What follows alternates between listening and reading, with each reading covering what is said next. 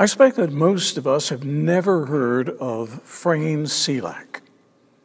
But he has the incredible privilege of being known as the world's luckiest man. Now, I say he's the world's luckiest man. What I mean is this Frane was in an automobile accident where others in the car died. He lived. He was in a bus accident where many died. He lived.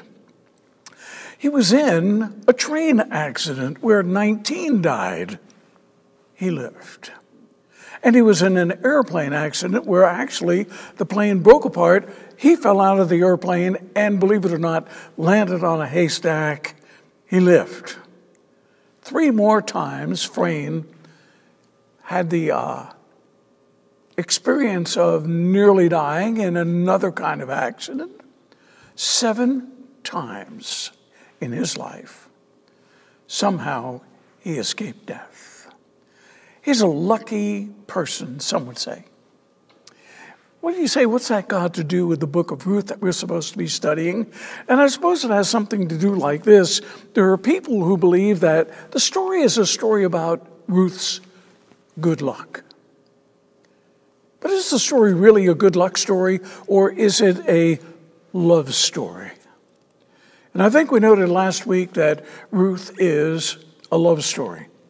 It's a story about a man by the name of Fast and a woman by the name of Friendly come together. How would you guess that, right? It's an old fashioned love story. But it's a love story at much deeper levels than that. It's a love story about, for example, how Boaz loves God. And it's a love story in, in that it shows us how God loves Ruth. Last week, you'll remember, we were looking at Naomi, Ruth's mother in law. She's the subject of the first chapter of the book. She begins out as a, as a pleasant woman, married to a man by the name of Elimelech. God is my king. They have a good home, they have two children. But there's famine where they live. They live in a little town called Bethlehem. The name means house of food. And as we noted, there was no food. In the house of food, there was famine in the land. And Elimelech and Naomi began to ask themselves, what can we do in the face of this famine? How should we live? We've got family, we've got responsibilities. And as they thought their way through the problem, they decided to leave Israel, the land of promise, and go to Moab, where there was food. But Moab is a land of immorality. It is a land of idolatry. It is a land of enemies. It is a land of people whom God doesn't want his people, Israel, to be involved with. Nonetheless, they go. And this is a first step in a sliding downhill for Naomi. Her spiritual life is going to move in a downhill direction from the point that she decides it's time to leave Israel and to go to Moab. While she's in Moab, her two sons grow up, and it's time for them to get wives. And in spite of the fact that the scripture shows that Israelites should marry Israelites, they marry their sons to Moabite women. And Moabite women are not known in the scriptures as being particularly moral women. It's just another step downhill. And then we're told in the text that Elimelech dies, and then Mahlon dies, and then Chilion dies. All of the men in Naomi's family die, and her two sons die without children. Interestingly enough, as the text continues, Naomi doesn't even think of something else or disregards it the Levirate law of marriage, which says that those women should be married by relatives of Naomi and that those relatives should have children to be raised up in the name of the dead men, Mahlon and Chilion. None of that happens. But what does happen is this Naomi not only begins to start sinning, as she begins to experience the consequences of her sin, because there are consequences to sin, she becomes focused on her suffering. She is focused on the fact that her life is miserable. Not just that it's miserable, but it's more miserable than anybody else's life. And she is so consumed with this idea of self pity, so consumed with her pain, so consumed with her loss, she can't see anything else that's happening around her. Even though God sends her this incredible daughter in law by the name of Ruth, who's never going to leave her, who's not going to walk away from her, who's going to go back to Bethlehem with her, even though this Ruth is with her. She doesn't see God's blessing in that at all. But listen to Ruth's words. Do not urge me to leave or to go back. Where you go, I will go. Where you stay, I will stay. Your people will be my people. Your God will be my God. This is the key phrase here. Your God will be my God. Where you die, I will die. And where you are buried, I will be buried. So help me, What an incredible blessing. To have somebody like that in your life, somebody who cares that much about you, but Naomi doesn't even hear that. So frustrated, so angry, so out of focus spiritually that as we come to the end of the story in chapter 1, Naomi is blaming God for every bad thing in her life. Some of us, of course, have been there ourselves. Some of us have looked at our lives and then looked at God and said, I don't understand this. I don't understand why you allowed this to happen to me. I don't understand why I'm, I'm getting all of this difficulty and everybody else gets a decent break in life. That's Naomi. But our attention today turns to Ruth in chapter 2. That commitment to God has changed everything for her. She has a new God, Jehovah God. The God who loves is her God. The God who saves is her God. The God who redeems is her God. She has a, a new God. And she has a new country. Your people will be my people, and she has a, a new place of dwelling where you stay. I will stay. And she has a new city. She's in Bethlehem, the house of food. And more than that, she has a new start in life. As we come to chapter 2 today, we are given two contextual clues. Let me read them for you. Chapter 1 and verse 21. So Naomi returned from Moab, accompanied by Ruth the Moabitess her daughter in law, arriving in Bethlehem as the barley harvest was beginning. It's harvest time. The second thing we're told is in chapter 2 and verse 1. Now, Naomi had a relative on her husband's side from the clan of Elimelech, a man of standing whose name was Boaz. These two things are very important to our understanding of the text. It is the season of barley harvest. Remember now, Ruth is a Moabitess. We're going to find four times in chapter 2 that Ruth is referred to as either a foreigner or as a Moabite. In other words, she doesn't really belong. She's a bit of an outcast in her society, and her mother in law isn't helping her any. But God has made provisions for his people. And in fact, what's being spoken of are two of the provisions that God has made. For example, if you go over to uh, Leviticus chapter 19 and verse 9, God has told Israelite farmers how to harvest their crops. What they're not to do is they are not to harvest the corners of the field. And they're not to go over the field a second time.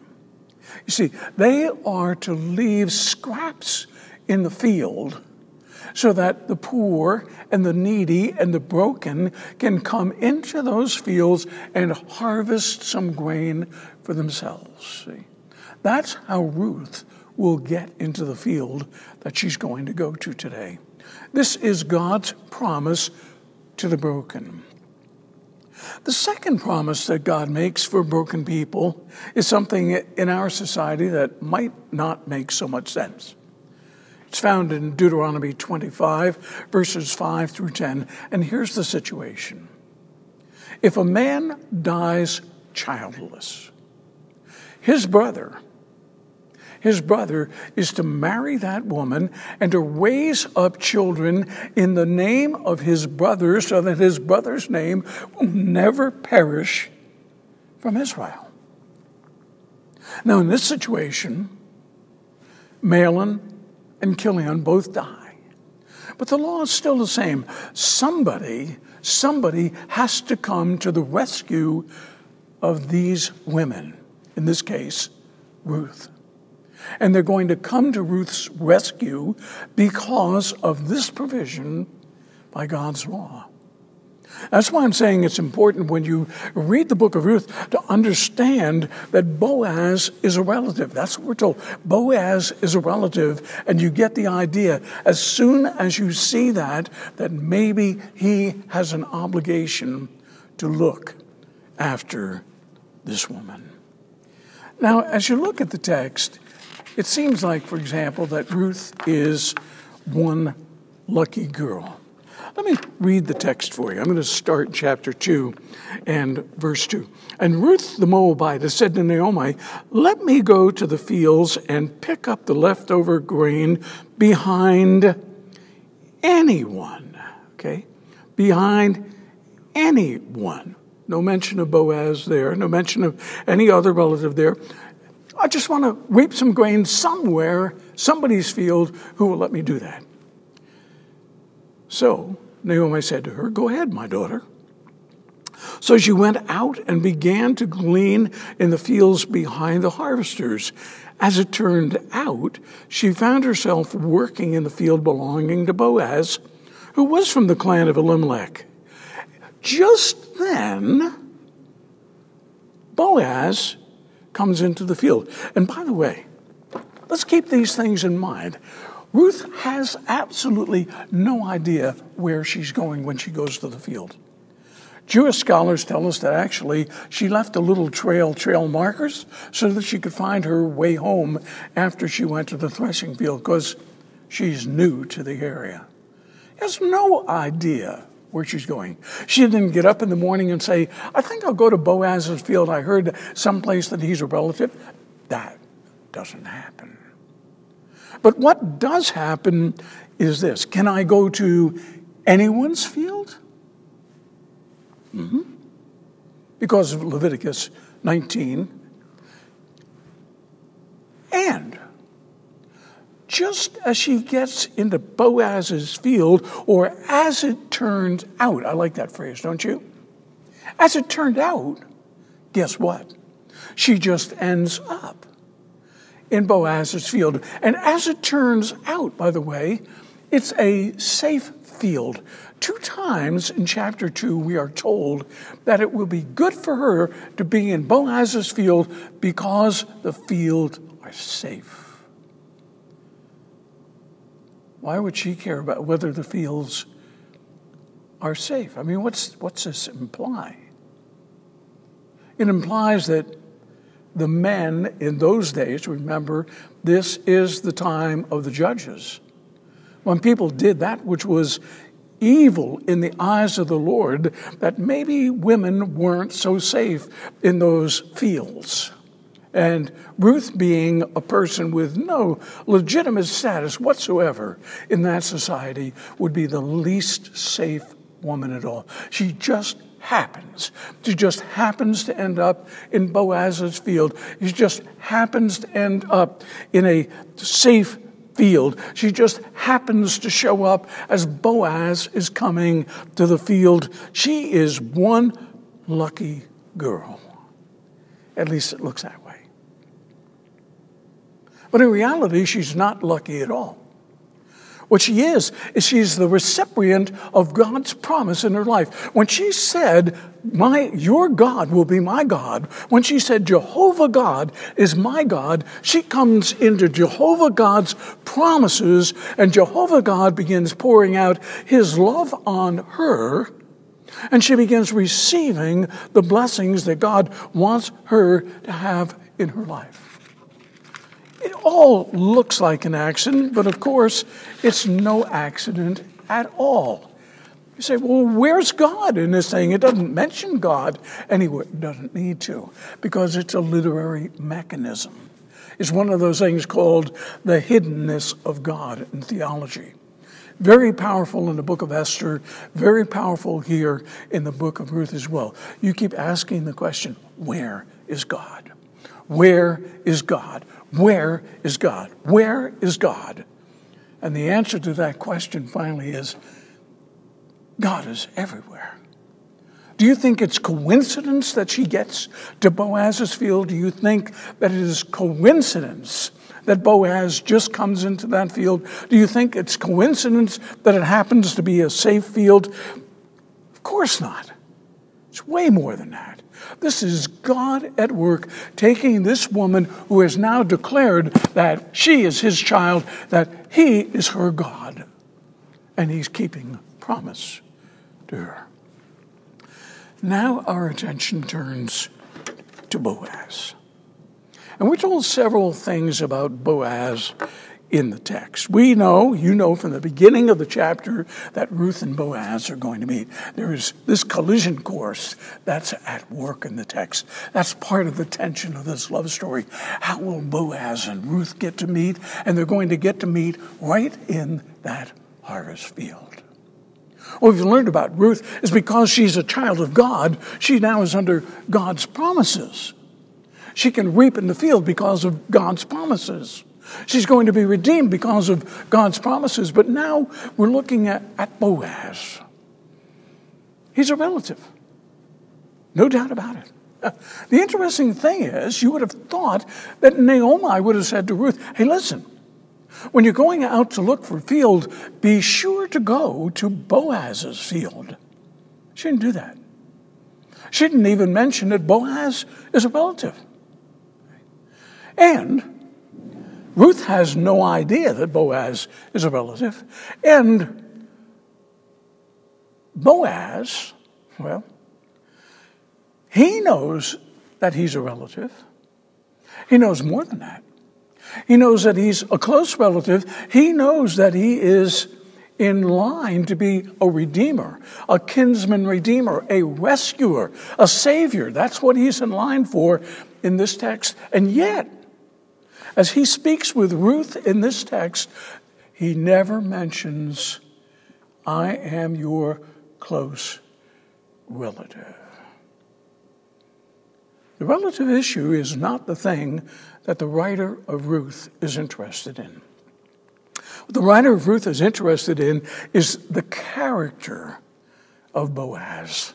As you begin to see his character as he makes his entrance to the field, remember it says, as, as Bo, she, she finds Boaz is in the field, and Boaz now, as he comes into the field, says this. He says to his harvesters, The Lord be with you. Now that's interesting. And why do we find that inter- we find it interesting? Because the normal greeting is shalom, peace. But you see, he's more than an ordinary guy. The Lord be with you. And they reply back, what? The Lord bless you. Wow. That's an incredible kind of work relationship, isn't it? Okay. But there's more to the text than this. There is the whole matter of his generosity. Boaz is a generous man. We can see that as Ruth comes to the field. He's going to allow Ruth, of course, to be in the field, but he's going to do much, much more than that. He's going to allow her to drink at the water supply that the men bring. Then he invites her to lunch, and obviously, he gives her a big portion at lunch. And then he tells the people who are looking over the fields, here's what I want you to do. I want you to be sure not to pick up all of the grain. Be sure, in fact, take some out of the sheaves and leave it in the way so that she'll be able to pick up some of this food. He looks after her in every way and says, I also, listen, stay with my workers.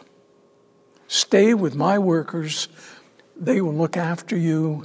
You're safe in his field. This is an extremely generous man. There's something that's a little confusing in the text as you read it, because in verse 5, Boaz asks the foreman of the harvesters, Who, Whose young woman is that? And it, that man answers by saying, She's the Moabitess who came back from Moab with Naomi. She said, Please let me glean and gather among the sheaves behind the harvesters. So she went into the field and has worked steadily from morning till now, except for a short rest in the shelter. And now Boaz begins speaking to Ruth. And it is how he speaks to Ruth that we see something of his spirituality coming to forefront in the text. So Boaz said to Ruth, My daughter, listen to me. Don't go and glean in another field and don't go away from here. Stay here with my servant girls and so forth. And then she says this, verse 10 at this, she bowed down with her face to the ground and she exclaimed, Why have I found such favor in your eyes that you notice me, a foreigner? And Boaz replied, See, he didn't know her to see her, but he knew all about her. He had heard. Listen to what he says. I've been told all about what you have done for your mother in law since the death of your husband, how you left your father and your mother in law um, and mother and your homeland and came to live with the people you did not know before. May God, the Lord God, repay you what you, for what you have done. May you be richly rewarded by the Lord, the God of Israel, under whose wings you have come to take refuge.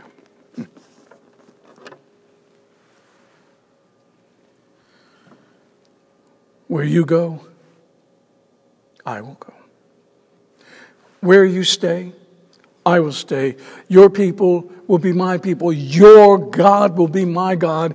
And in that statement, she comes under, as I've already mentioned, the covenant of God. And now, Boaz recognizes that and he says, May the Lord reward your work and your wages be full from the Lord, the God of Israel, under whose wings you have come to seek refuge. As a mother hen gathers her chicks under her wings, she's under God's wing. And I want you to pay attention to that word, save it for the next session that we're going to have on Ruth. She is under God's wing. And now we move to the latter part of the chapter because it's in this part of the chapter we find out that Boaz is not only kind to his workers, he's not only kind to everybody, a generous man, he is a spiritual man, he is a near relative. A near relative. We're told that Ruth makes her way home. She's making her way home. She's had a really, really good day in the field. She's reaped a half bushel barley. It's incredible. And besides that, she has extra. And she, she comes home, and uh, her mother in law asks her, uh, Where were you at today? And then she starts putting the goodies on the table, and she's like, Whoa, whoa, whoa, uh, where were you at today? In fact, she asks the question, you know, whose field were you in? Ruth told her mother in law about one place she had been working. The name of the man is Boaz. Huh. Naomi understood something was afoot. She sees all of the barley, she sees all of the excess food from the lunch, and she understands that whoever took Ruth into his care was interested in Ruth. And now the question is who is this guy? Who is this person? And his name is Boaz. And, and says, let me get this right. Did you say Boaz? Yeah. Boaz. And Naomi said, He is one of our close relatives. This man is in the line to be a kinsman redeemer. He's a man of character. He's incredible. He's a kinsman. And all of a sudden, the despair, if you will, the frustration, the sorrow, the anger, all of these things in Naomi begin to change. You must know something else as well. And that's this. Because of Boaz, because of Boaz, a man who loves God, a man who reveres God, a man of character, a man of goodness, a man of godliness, because of Boaz, Ruth's life has been blessed. We'll talk more about that in just a second. But I want you to see something else. Because of Ruth, because of Ruth's new commitment to God, Naomi's life is going to be radically changed. And because of Boaz's commitment to God, Ruth's life is going to be changed Naomi's life is going to be changed. Everybody's life around him is changed. And that's what we need to focus on today. We need to focus on the fact that when God's people behave according to God's law, when they love God, people through them are loved by God. Boaz's commitment to God changes the life and the destiny of Ruth and Naomi, and for that matter, for the entirety of Israel. Now, the question today is a simple question. It's a question for you, question for me. But if we take the Word of God seriously, really, If we take the instruction of God, we don't walk away from God's instruction, we don't negate God's instruction, we don't, if you will, uh, minimize God's instruction, but we take God's instruction seriously for our lives, things change. Things change for the better. And that's what Jesus showed us. It's what he's called us to do to be change makers in the world in which he's placed us. Follow his word. Obey my word. Keep my word. If you abide in me my word abides in you, people will see God at work and they will be changed. That's the lesson of Ruth chapter 2 one man committed to God changes everything in his sphere of influence. May God give you the grace and me the grace to do exactly the same thing.